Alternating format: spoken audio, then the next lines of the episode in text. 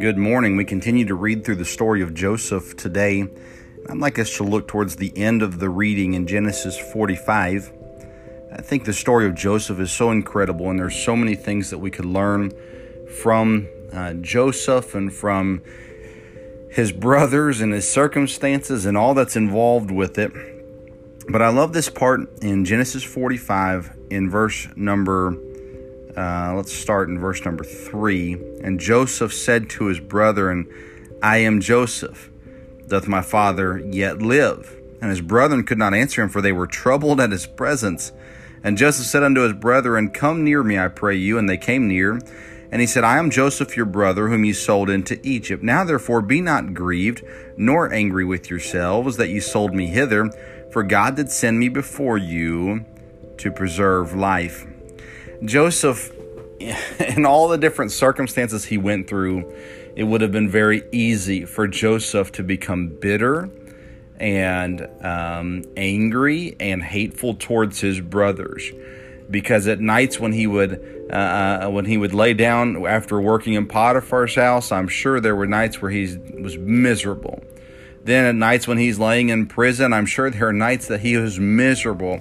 Plenty of time to think on what his brothers did to him, the evil that his brothers did to him. Yet after the the the testing of his brothers, after the the knowing who they were and the uh, kind of playing with them a little bit through chapter 43 and 44, now in chapter 45 he comes forward and says, "I'm your brother. I'm the one you sold. I'm the one you you wronged." But then he says in verse 5 of chapter 45, Therefore be not grieved nor angry with yourselves. He says, Don't be mad at yourselves. Because at this point, and all the testing that he had done for them, he begins to understand there, there is a little bit of remorse that has, that has uh, gone on in his brothers' hearts. And he tells them right off the bat, don't be angry at yourselves for what you did. And this comes back in, in, in the later chapter as well. But uh, he says, God did send me before you to preserve life.